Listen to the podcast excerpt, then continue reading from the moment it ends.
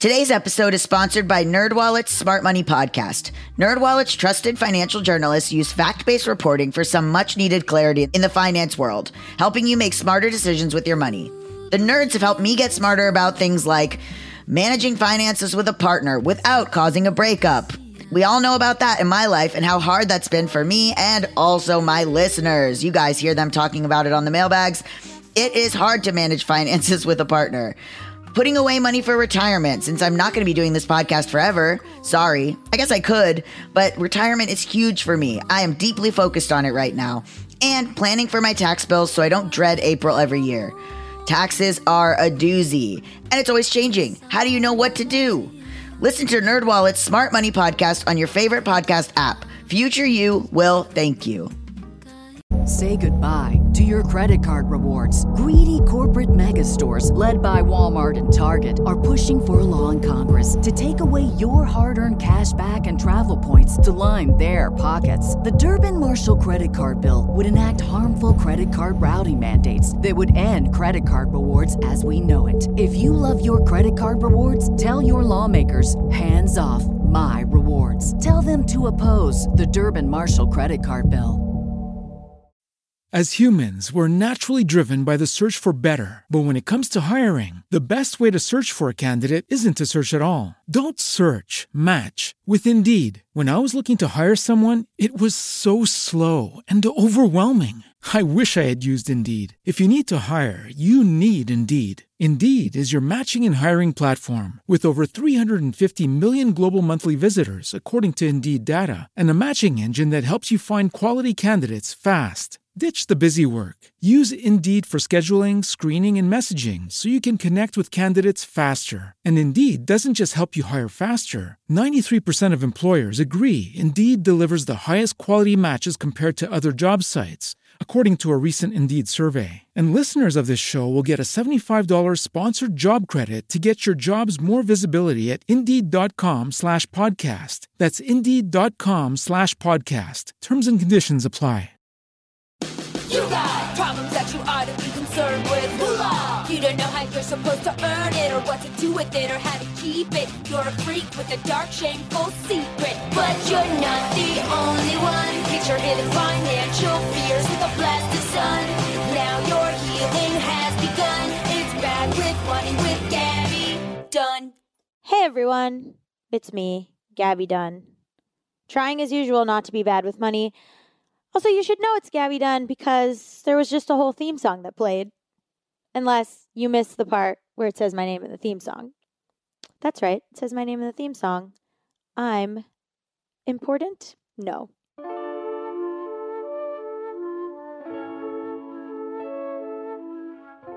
It's really hard to be good with money. I have had this show for three years and I am still terrible, terrible with money because we live in a society that clearly wants me to spend lots and lots of it. The average person reportedly sees about 4,000 advertisements every day. So, how am I supposed to be good with money with all of that going on? And advertisers aren't the only ones telling us to spend. The news tells us over and over that the health of our economy depends on, that's right, consumer spending. It is basically our civic duty to buy lots and lots of things, whether we need those things or not. So, with all these voices imploring us to spend money, it can feel like we're culturally addicted to shopping. But for some people, this addiction is a very real clinical condition. In fact, 6% of the US population are what experts call compulsive buyers, which is the official term for shopping addiction. And even though most of us don't fall into that camp, we're all impacted by a culture that enables it. For example, we're told that we'll be happier or sexier or trendier if we buy certain things. Credit cards are literally set up to enable us to spend now and worry about the consequences later. Boy, don't I know it. And now, the ease of online shopping turns the world into a total minefield for shopping addicts. To make things worse, it's an addiction we have trouble recognizing. Not that we're great at dealing with any addiction in this country. If you've been listening to this show for any amount of time, you know that I talk about that a lot. But shopping is one that's especially easy for us to brush off or misunderstand, and that makes getting help all the more difficult. So, in this episode, we'll talk about what shopping addiction is and how our materialistic culture has made it so a lot of us equate who we are with what we have. That's coming up after the break.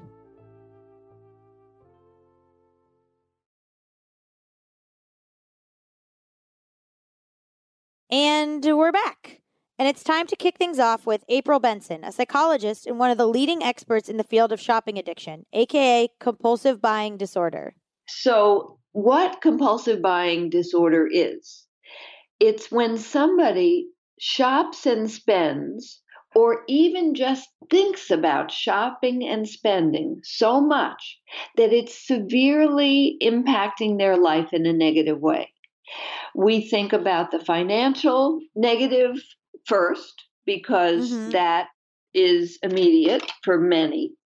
But there are interpersonal consequences, occupational consequences, personal development consequences. It narrows your life. Yeah, so it's kind of the same as, you know, alcohol or like something where it just has to do with what happens when you buy. Like, what are the consequences for compulsive buyers and their families? The big consequences are uh, going and you know being in debt up to your eyeballs, having to declare bankruptcy, having big fights with family members or spouses or children, feeling like your life is empty and hollow. There are lots and lots of ways that this shows itself. And you can't stop. Is it like wanting the things or is it convincing yourself that you need these things? Everybody is different.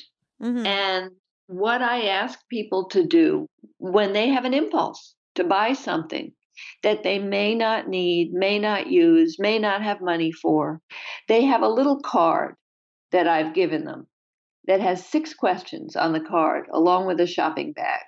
And the questions are why am I here? How do I feel? Do I need this? What if I wait? How will I pay for it? And where will I put it? Oh, that's great. And I tell them if they can answer these questions to their satisfaction, preferably in writing, it's probably not a compulsive purchase.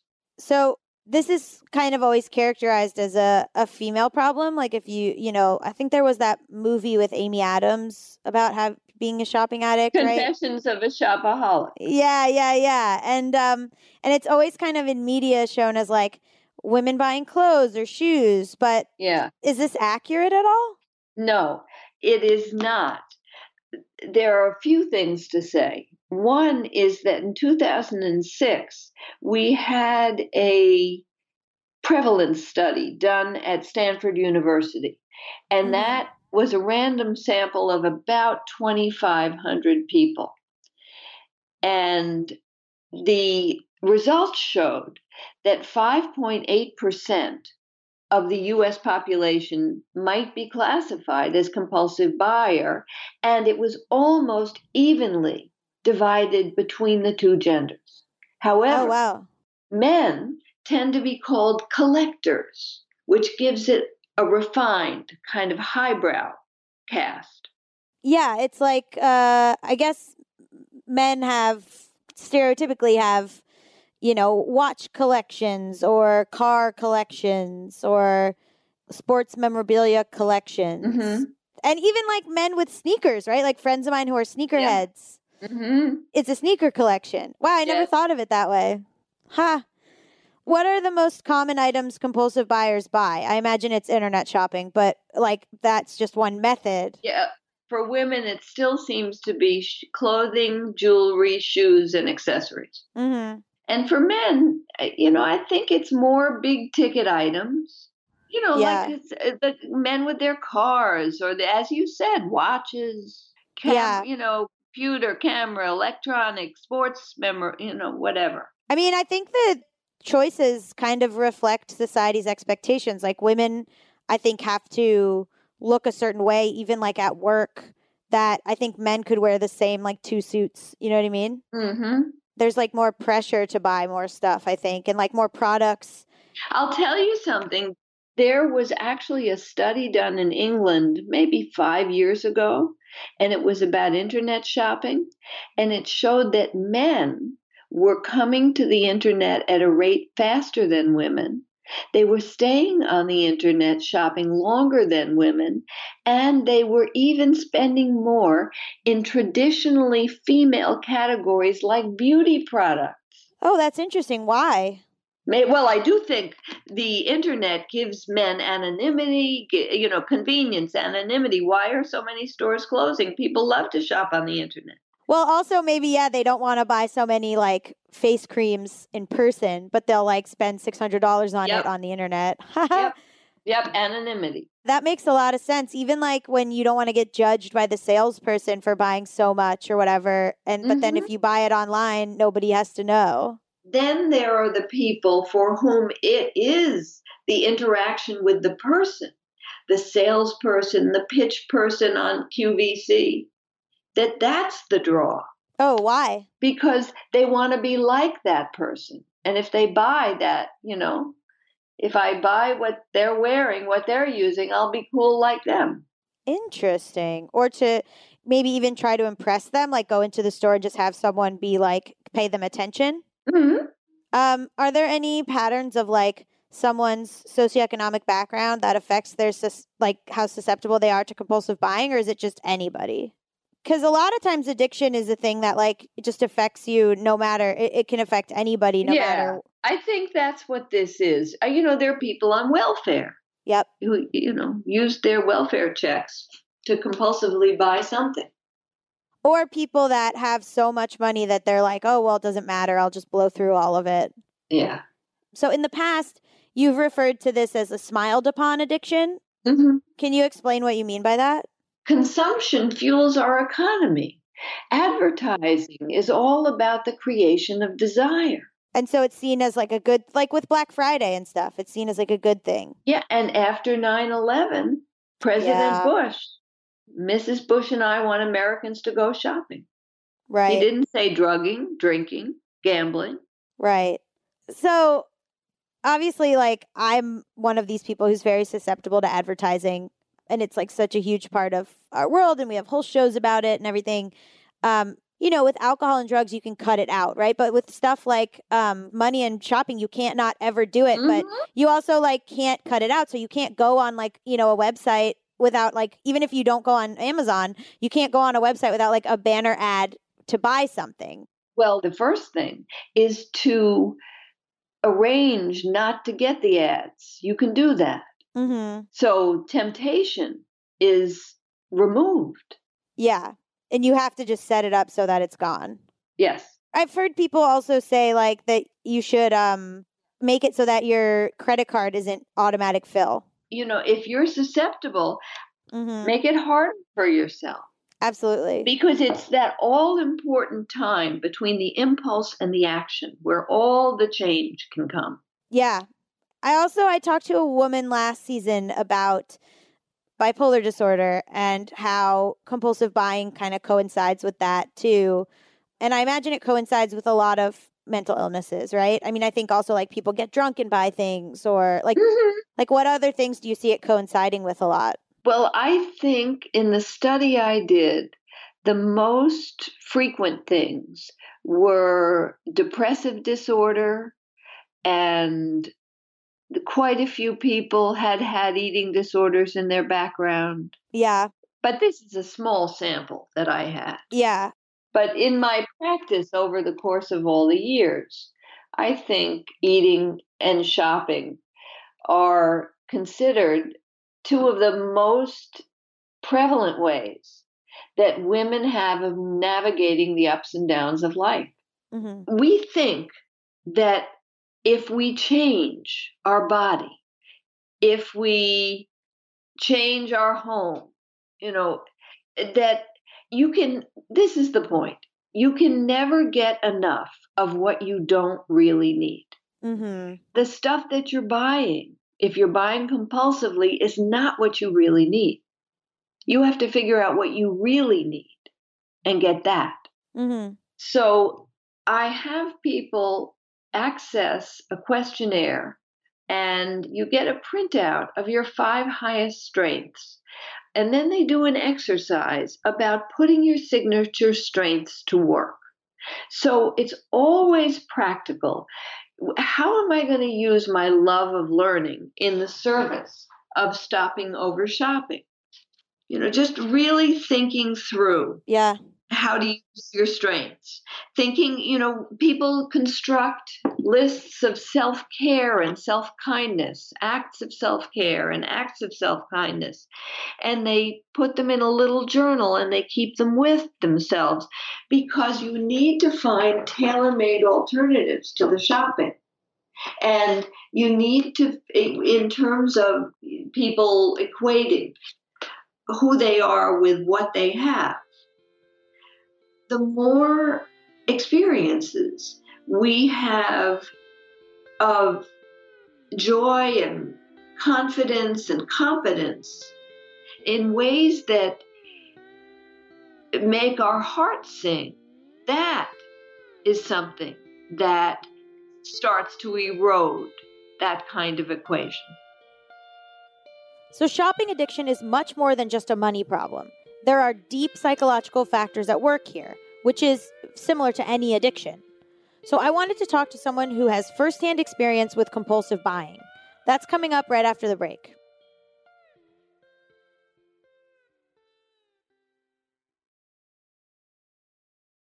Welcome back to Bad with Money. My next guest is Avis Cardella, author of Spent Memoirs of a Shopping Addict. Today, Cardella is a freelance writer living in France, and her shopping is totally under control. But back in the 90s, she lived in New York City, where a perfect storm of factors led to 15 years of compulsive buying. Part of it had to do with the time we were living in and the lifestyle. that the 90s in New York, mm-hmm. it was the age of Sex and the City, and it was the age of um, shop till you drop and retail mm-hmm. therapy and all those expressions that were so popular at, in that era.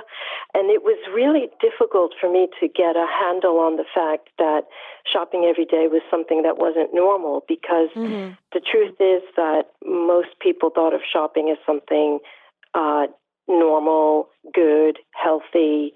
Uh, it kept the economy going. And for me, what had happened, just to get into my personal situation a bit. Yeah, absolutely. Like, when did you realize it was a problem? Well, I'll just go back to when it started. So, mm-hmm. after I realized that it was a problem for me, uh, I sort of went back in my mind to sort of connect it with something that had occurred. And it did, I did start to shop uh, as a way to get away from my grief after the death of my mother. My mother had died suddenly, and I found myself needing to do something to relieve myself from that pain and that grief. So, what I did was something that seemed perfectly normal and something that sort of um, felt good, and shopping felt good. Mm-hmm. It was a way to escape emotions, like a lot of other addicts. That's the um, the crutch that I was using was shopping. So, was there some reason that it was shopping and not like alcohol or drugs? You know, even though I feel like maybe I don't want to speculate either, but maybe it's like, you know, you're like, well, this isn't a problem. If I was doing drugs or alcohol, that would be a problem. Well, yeah, that's what a lot of people thought at the time because I, I didn't I didn't know of any therapist who was dealing with shopping addiction at that time. Now there's a lot more. You can find therapists who deal with this as an as an addiction. Mm-hmm. So at that time to say, okay, you know, I've got a problem like like a drug addict or like a, an alcoholic was totally not something that popped into your head. At any mm-hmm. time I would mention it, um, you know, to someone who was close to me that I didn't feel comfortable with my shopping, I didn't want to mention it because people would say, "Are you crazy? This is, you know, this is like perfectly normal. What's wrong?" You know, I didn't get into a credit card debt until later on, mm-hmm. and that was towards the end, and that was when I realized that it was something that could be dealt with on a psychological level, that it was something that I had to deal with um, emotionally, that it wasn't a normal thing to do. And then it was going to a credit counselor and dealing with the financial aspect of it. Still, at that time, I didn't go to a therapist because I had no clue what therapist was out there, and it wasn't easy to find a therapist who dealt with that sort of thing. And I, the the biggest factor was I couldn't afford a therapist either, which is right. kind of a catch twenty two for a shopping addict, you know. Yeah. So, like, how long did it take for the happiness to wear off? Was it stuff that you you weren't using? Like a lot of times, you know, I'll like buy a shirt and then like two days later, I'll be like, I'm never gonna wear that. It was very much, I'm never going to wear that uh, more often than not. I would actually have physical symptoms when I went shopping, and I would get uh, my palms would sweat, mm-hmm. and I would get kind of like in a in a bit of a kind of trance like um, uh, feeling, and and feel um, that sort of high, feel very you know this sense of elation, and almost always as soon as I walked out of the shop with the purchase in my hand, I would feel like, oh no, and the the high would be gone. And the, you know, it's like once the purchase happened, and I was out of the shop, the whole experience was a deflated experience. It was just finished. So it wasn't like there was this happiness factor.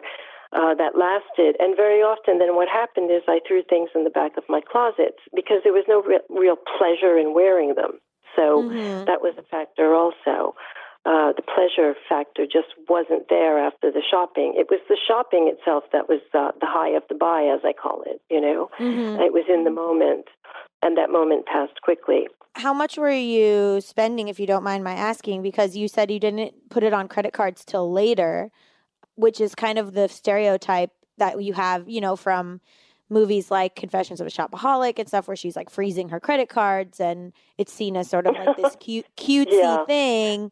But like I think people um think like, oh, it's not a problem until you're like drowning in debt. But was it stuff that you were like, oh man, I I can afford this, but I should be spending this money in other ways, or could be spending it on, I don't know, retirement or something else? Well, yeah, um, that's a good thing to think about. Um, mm-hmm. In the beginning, when I first started uh, shopping like that, I was in a, I had a, a full time job and I was in a relationship and kind of had a good steady income. And then I went freelance. And then I went out of that relationship.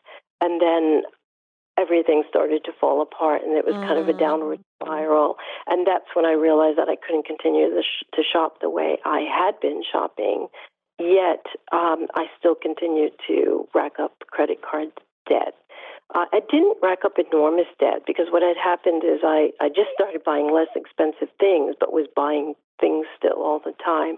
But still, I ended up um, with enough debt that I ended up having to go to credit counseling, which was mm-hmm. the most humiliating thing.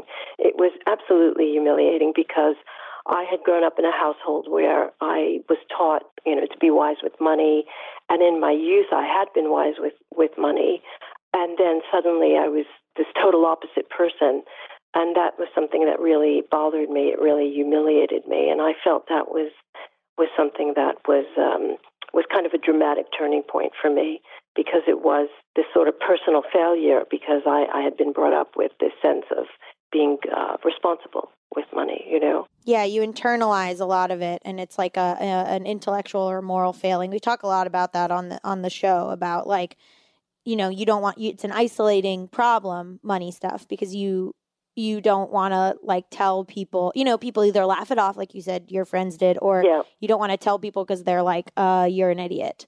Um, was exactly. that how the yeah. credit counseling? What were were they nice to you there, or were they sort of like you're a dummy? it was a little bit of both. Mm-hmm. they mm-hmm. were nice. They were really gentle and really nice, and they were really supportive. But at the same time, they were like, "Gee, you know, this isn't good," and you know, you're a dummy. Yeah, you're a dummy. Yeah, but you it's know? also not fair because I think even like alcohol and drug addiction certainly isn't taken seriously. And I think it's like there's a mental health component that it isn't fair to be like, well, this is your personal failing. Uh, of course, it's not. Unless fair. you're not getting help. Yeah, no, I think you're right about that because I think the not fair part about it is that I was uh, shopping because I did have a, a problem that you could qualify as a real addiction. So to say that to somebody who is in that position, is not fair. At the same time, I think there, there has to be that wake up moment and that personal responsibility moment also. Um, you know, despite the fact that what you have is an addiction, I think you do have to face that um, that reality if you're going to cope with it. Mm-hmm. So your book came out in 2010, but how has like it changed? You know, obviously there's like one click and you can just tell Alexa to buy something and how has it changed for um, compulsive buyers?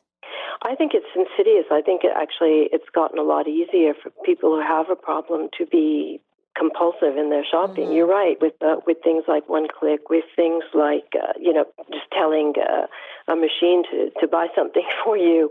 Um, I think that this idea of shopping for things that you don't really need and more and more things and having things to go along with certain parts of your life has become more insidious, particularly in the wellness arena, because I see now that it's sort of gone into this whole thing in, in this wellness arena where you you're encouraged to to be well and to take up all these things uh, that are good for you, like yoga or like certain meditation and things like that. But then you have all these products that go along with it, and I'm completely um, blown away by the fact that there's all these products you're told to buy along with your wellness attempts. Mm-hmm.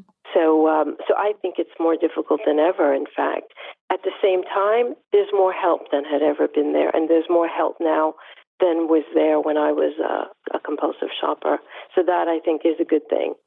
Yeah, you mentioned like, you know, definitely lifestyle stuff like goop and stuff where it's like you need this cream for your face and you need this specific uh, body wash and you need this and you need that and like in terms of the wellness arena because I think it's like part of more so than like the 90s Sex and the City thing now the thing is like chasing happiness in terms of like this zen sort of zen consumerism, right? Yeah, you mentioned Goop, and I think Goop has got it like really, you know, to the state of the art because they have some really great articles on their website, but they also then really have the product too.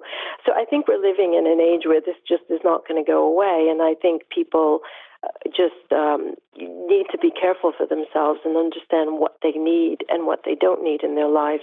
But for someone who does have a real compulsive shopping problem, I think no matter what, it's not about the external factors which may make it easier. I think for a compulsive shopper, it really comes down to the internal factors and knowing yourself why you're buying.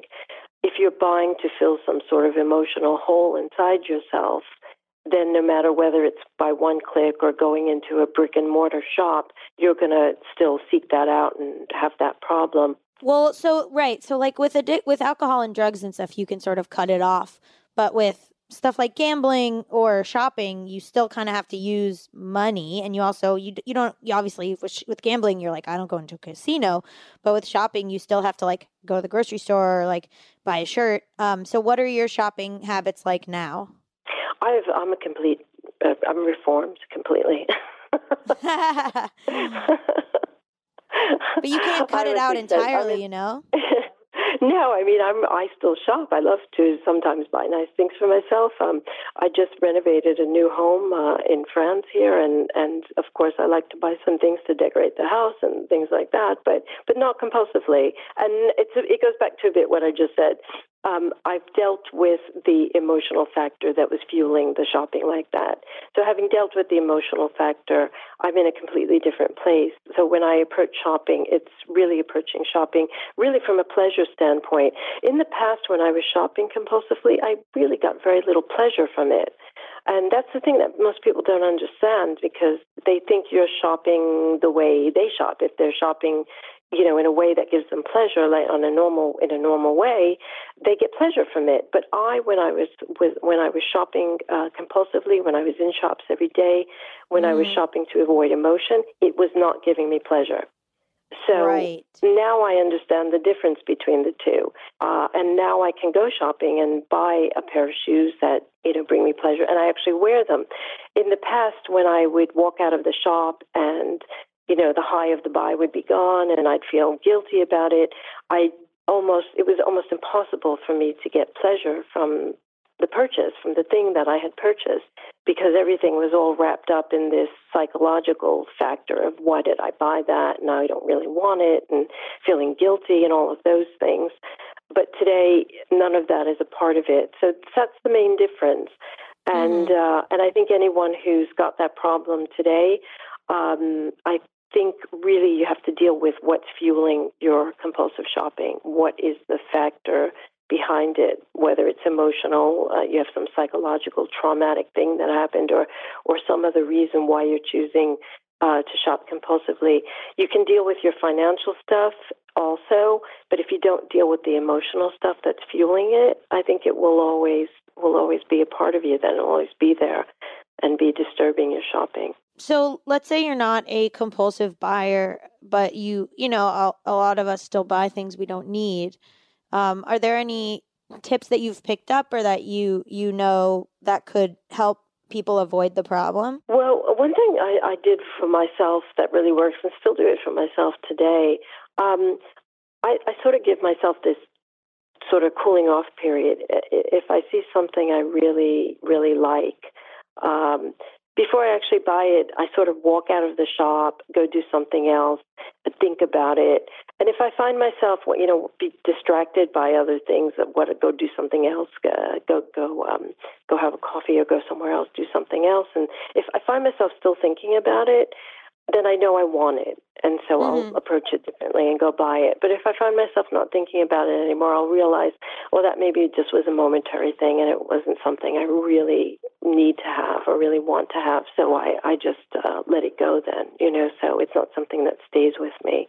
But I give myself that sort of buffer of time. I have friends who, like, if you're going shopping, I'll have friends who are a little bit wealthier than me and they do this thing that I hate where I'll like try something on and they'll be like, you have to get it.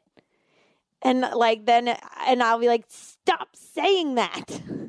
You know what I mean? Like they'll be like, "Oh, you oh my god, you have to get it." It's like this enabling sort of like friend thing that yeah.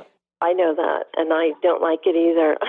it's not a compliment to be like, "Oh my god, that three hundred dollar thing. Oh my god, you have to get." Like, just be like, "It looks good on you." Don't say you have to get it. Especially if you really can't afford it. Yeah, no, I understand. Yeah, yeah. Whatever. Cool. I guess I'm, it's not cool susceptible to peer pressure is what we've learned. Uh, um. yeah, I think everybody is, and especially when you're shopping because you always feel vulnerable when you try something on, and mm. you always say, "Well, does it really look good?" And you know, if someone says, "Oh, that looks great," you know, you're susceptible to kind of say, "Oh, wow, okay, they think it really looks great. It looks great." So even if you aren't addicted to shopping, you've probably had a moment like the one we were just talking about where someone says you have to have those new pants or those new shoes. And it really feels like you have to have them. Peer pressure is real, guys. It's not just for drugs or alcohol, it's for any addiction, really. So, how did we get this way? According to my next guest, this kind of materialistic thinking is programmed into us at a super young age, like a lot of things on this show.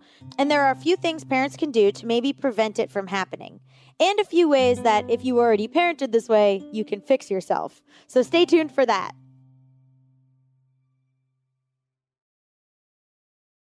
We're back and we're still talking about shopping addiction. But you don't have to be addicted to shopping, like medically addicted, to have an unhealthy relationship to material possessions. Lan Nguyen Chaplin is an associate marketing professor at the University of Illinois at Chicago.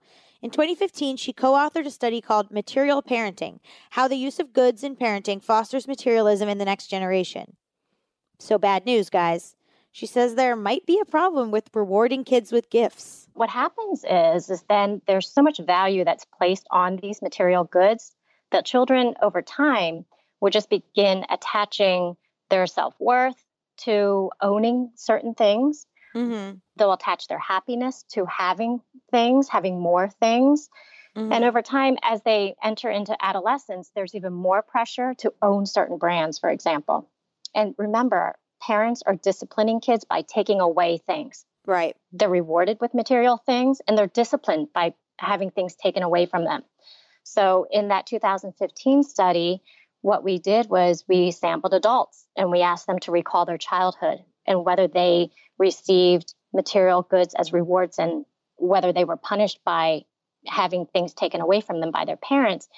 And the adults who grew up with parents who took away material things or rewarded them with material things were more materialistic. They judged people's success based on what they owned, they judged their own success based on what they owned, and they were happier if they owned more things. So, what that study shows is that how you grew up really transfers over to your thinking as adults. Oh yeah, I mean we've talked about that a lot on this show, and you know we had uh, someone on season one who talked about how when they were sad, their parents would take them to buy a little like puppy doll at the pharmacy and how that like translated into spending while sad because that was Right. how it was like mitigated their you know their emotions were mitigated Exactly. So your research is critical of gift giving um, as a way for parents to show love uh, so sh- should they avoid gifts altogether or just scale it back a bit i'm not a parent so i i don't like in my mind i'm like oh god like if i can imagine just being like here i don't know shut up right. No, well, I am a parent and I do give my kids gifts. yeah Our children are growing up in a very commercialized world. Right So they're they're going to see and I actually think that if you scale back too much and you shelter your children from advertisements, from marketing messages, they'll never learn. So the minute they are not near you, they're going to go crazy. The Right. minute if they go away to college and they have to manage their finances, they're going to go crazy because they've been sheltered their entire lives. So right yeah I actually think that it's okay. And I haven't done a study to look at um, specifically how much parents should give their kids and how much they should not. I haven't done that. But just Mhm. based on studies that I have run on kids' materialism and their self esteem and parenting style, if parents have an open relationship with their children and they foster a sense of self worth that is completely separate from what you own. So, you know, let the kids explore their interests in music and art and STEM and whatever it is. Know what your Mhm. children are truly interested in, not what you're interested in or what you want your children to be interested in, but what they are interested in. And it may not be anything that you know anything about right but it's something that they want to explore. That gives them self confidence, that builds their self esteem. And guess what happens? When they feel good about themselves, there's less of a tendency to succumb to peer pressure, especially Mhm. when it's buying those, you know, $200 pairs of sneakers. The kids will just feel like that's not who I am. That's not where I want to put my money. They have that confidence yeah and it starts at home. So all the marketing messages can be thrown at children, but you know what? The kids who do well in the marketplace and can question those marketing messages and can look at the pictures. Have you ever walked down the cereal aisle and just looked at how colorful some of the cereal right boxes are? And they have pictures of these very fresh blueberries and very fresh strawberries. Well, really little kids think that there are fresh blueberries and fresh strawberries inside those boxes right because that's what they see. So, right as a parent, when you're walking down the cereal aisle, point it out to the kids. You do realize there aren't fresh strawberries in that box, right? Like, let them know. That's a Yeah. critical moment for them to learn about marketing messages and what marketers are capable of doing and how they can be manipulated. My parents would always like with toys and stuff they would be like Uh-huh.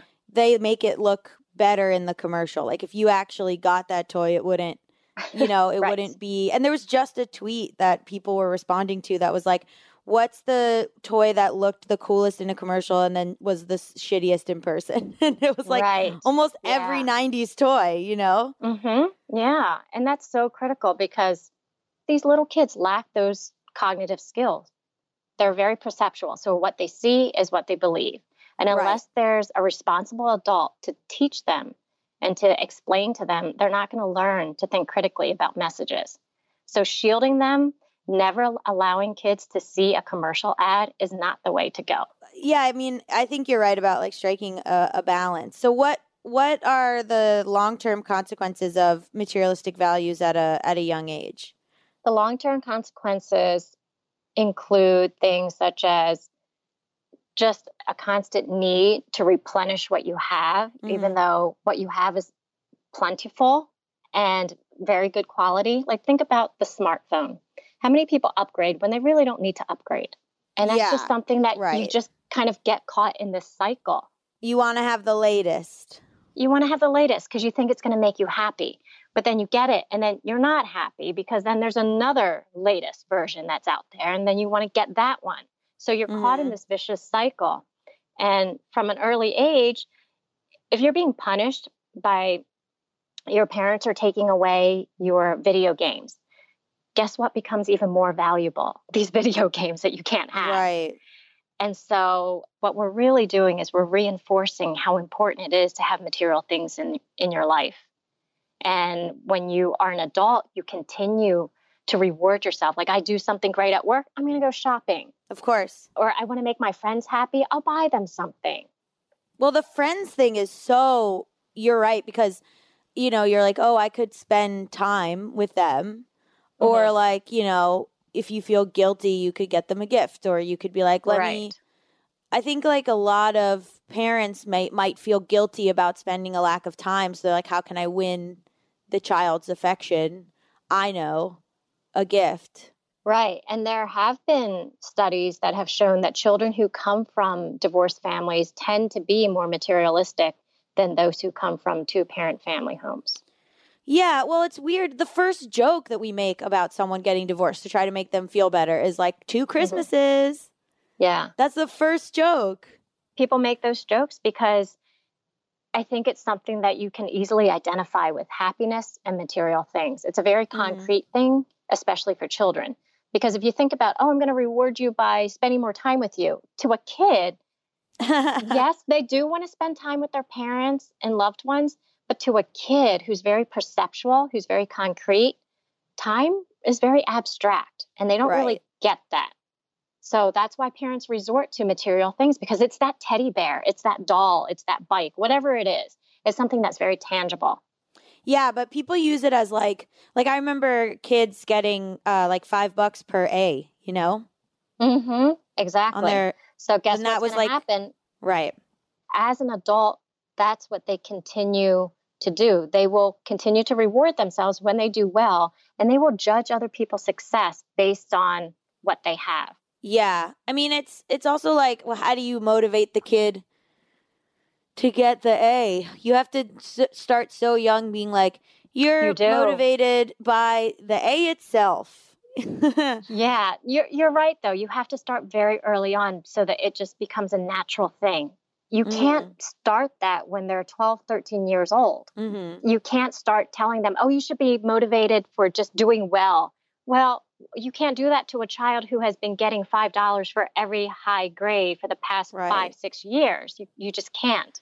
Yeah. Well, America itself is so consumer driven. I mean, I'm just thinking even about like the Tooth Fairy and Santa and like all this Mhm. stuff. Like, it's so, we were talking about in this episode, it's like so consumer driven. And even like, I mean, I don't even know how you would avoid the peer pressure of like, I remember everyone had Tiffany bracelets when I was Mhm. in school or like, I mean, what other sort of messages do do kids get from advertisers that might be harmful? I think messages that are are directly tied to their sense of self, like Mhm. um, that if you're not cool if you don't have this, everyone has this, all the cool kids have this. All those types of messages are can be very damaging to children and put undue stress onto them because they're already their bodies are changing. They Right. just feel awkward. Just socially, they're more socially aware where they actually care very much about what people think of them. And then to hear the message that everybody has this and then the child doesn't have it, that's very damaging.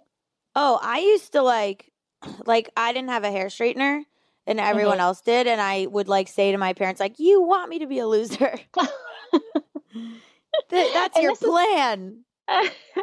and this is I mean and and you you say that jokingly but it's so true that It's it true. comes back on the parents. It comes back Yeah. on the parents because the kids will blame the parents. And so if the parents could get a hold of um, what the children understand from the marketing messages, so, hearing all of this, like obviously, a lot of people listening to this are adults or not parents. Um, so how? What can we do if we relate to like how, you know, we were treated as children? What can we do to like change ourselves, fix ourselves, be better? Yeah, that's a great question. I think that for those of us who are hearing things about the negative consequences of growing up as a materialistic child now, we start to wonder, like, oh no, how can I save Mhm. myself now as an adult? And I think just being more mindful, being aware, and especially if you, if people are listening to your podcast and all of your uh, different interviews, if they really process the information, think about their lives, think about how they grew up, think about how they spend money now, think about how much they're saving money or investing, and just be very mindful of the fact that, yes, most people do go out and celebrate and purchase things when they do well. So now I'm going to scale back a little bit. Just be mindful. Am I doing that? And to what extent am I doing that? To what extent am I looking at what people own and judging their success based on the car that they drive or the clothes that they wear, the handbag that they're carrying. Am I doing that? Because I think right. a lot of times people don't even realize that they're doing it. But once you realize that this is something that a lot of people do, you're more mindful of your own actions and your own thoughts and your own judgments of other people. And I think that might be helpful. I don't know. I haven't done a study, but that's a great question, which makes me want to do a study like that. that may be my next study then. If this episode has taught us anything, it's that we don't just spend money because we want things. In fact, there are deep emotional and psychological motivations behind our spending, which is the whole thesis of this show and my problem exactly. In some cases, like Avis's, spending is a crutch, and we find ourselves buying things we don't need in order to cope with trauma or insecurity. At me next time. And the happiness we get from those purchases evaporates almost instantly. So maybe we need to shift our thinking about the psychological and emotional root of this to get the help we or our friends need instead of just brushing it off. I mean, we definitely brush off all other addictions, but we certainly brush off shopping addiction. It's not a joke. In other cases, spending can bring us actual happiness. We can buy experiences instead of buying things. Or if we're really looking for a rush, we can buy things from businesses that align with our values, or boycott businesses that don't. And that's a big one, friends. I keep thinking about this interview with Neeru Paharia, a researcher at Georgetown University. She was on an episode of the podcast Hidden Brain, where she said that expressing our political beliefs with money can sometimes be even more satisfying than voting. You can kind of think about it in terms of what ends up being more tangible. So if we think about voting, it, it's sort of an abstract process, it's not very public. Whereas when you buy a product or avoid buying a product, it's very tangible. Obviously, voting is important. So let's not start buying things instead of going to the polls. But like I said at the beginning of this episode, we live in a world that really, really wants us to spend money and that really operates around money. And to be honest, it's hard to avoid giving into that message. So until we can move off the grid and live our subsistent lifestyles, let's pay more attention to why we're spending money and prioritize the things that actually make us happy and the things that make the world a better place.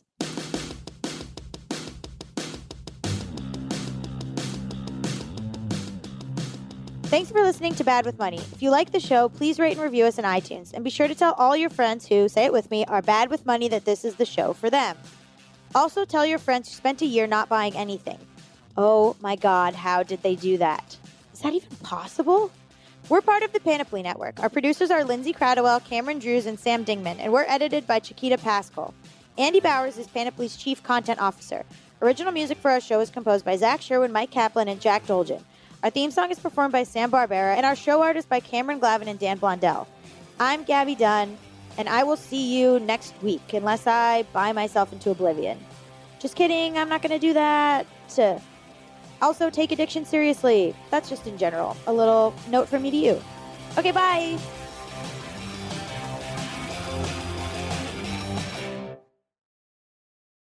Say goodbye to your credit card rewards. Greedy corporate mega stores, led by Walmart and Target, are pushing for a law in Congress to take away your hard earned cash back and travel points to line their pockets. The Durbin Marshall credit card bill would enact harmful credit card routing mandates that would end credit card rewards as we know it. If you love your credit card rewards, tell your lawmakers hands off my rewards. Tell them to oppose the Durbin Marshall credit card bill. Swimsuit? Check. Sunscreen? Check. Phone charger? Check. Don't forget to pack the 5 Hour Energy. It fits great in a pocket or carry on, and the alert feeling will help you arrive ready for anything. Now get 20% off when you use code 5HE Travel at 5hourenergy.com. Expires April 30th. One time use only, not valid with other discounts. Remember, visit 5hourenergy.com and use code 5HE Travel to save 20%. As humans, we're naturally driven by the search for better. But when it comes to hiring, the best way to search for a candidate isn't to search at all. Don't search, match with Indeed. When I was looking to hire someone, it was so slow and overwhelming. I wish I had used Indeed. If you need to hire, you need Indeed. Indeed is your matching and hiring platform with over 350 million global monthly visitors, according to Indeed data, and a matching engine that helps you find quality candidates fast. Ditch the busy work. Use Indeed for scheduling, screening, and messaging so you can connect with candidates faster. And Indeed doesn't just help you hire faster. 93% of employers agree Indeed delivers the highest quality matches compared to other job sites, according to a recent Indeed survey. And listeners of this show will get a $75 sponsored job credit to get your jobs more visibility at Indeed.com slash podcast. That's Indeed.com slash podcast. Terms and conditions apply.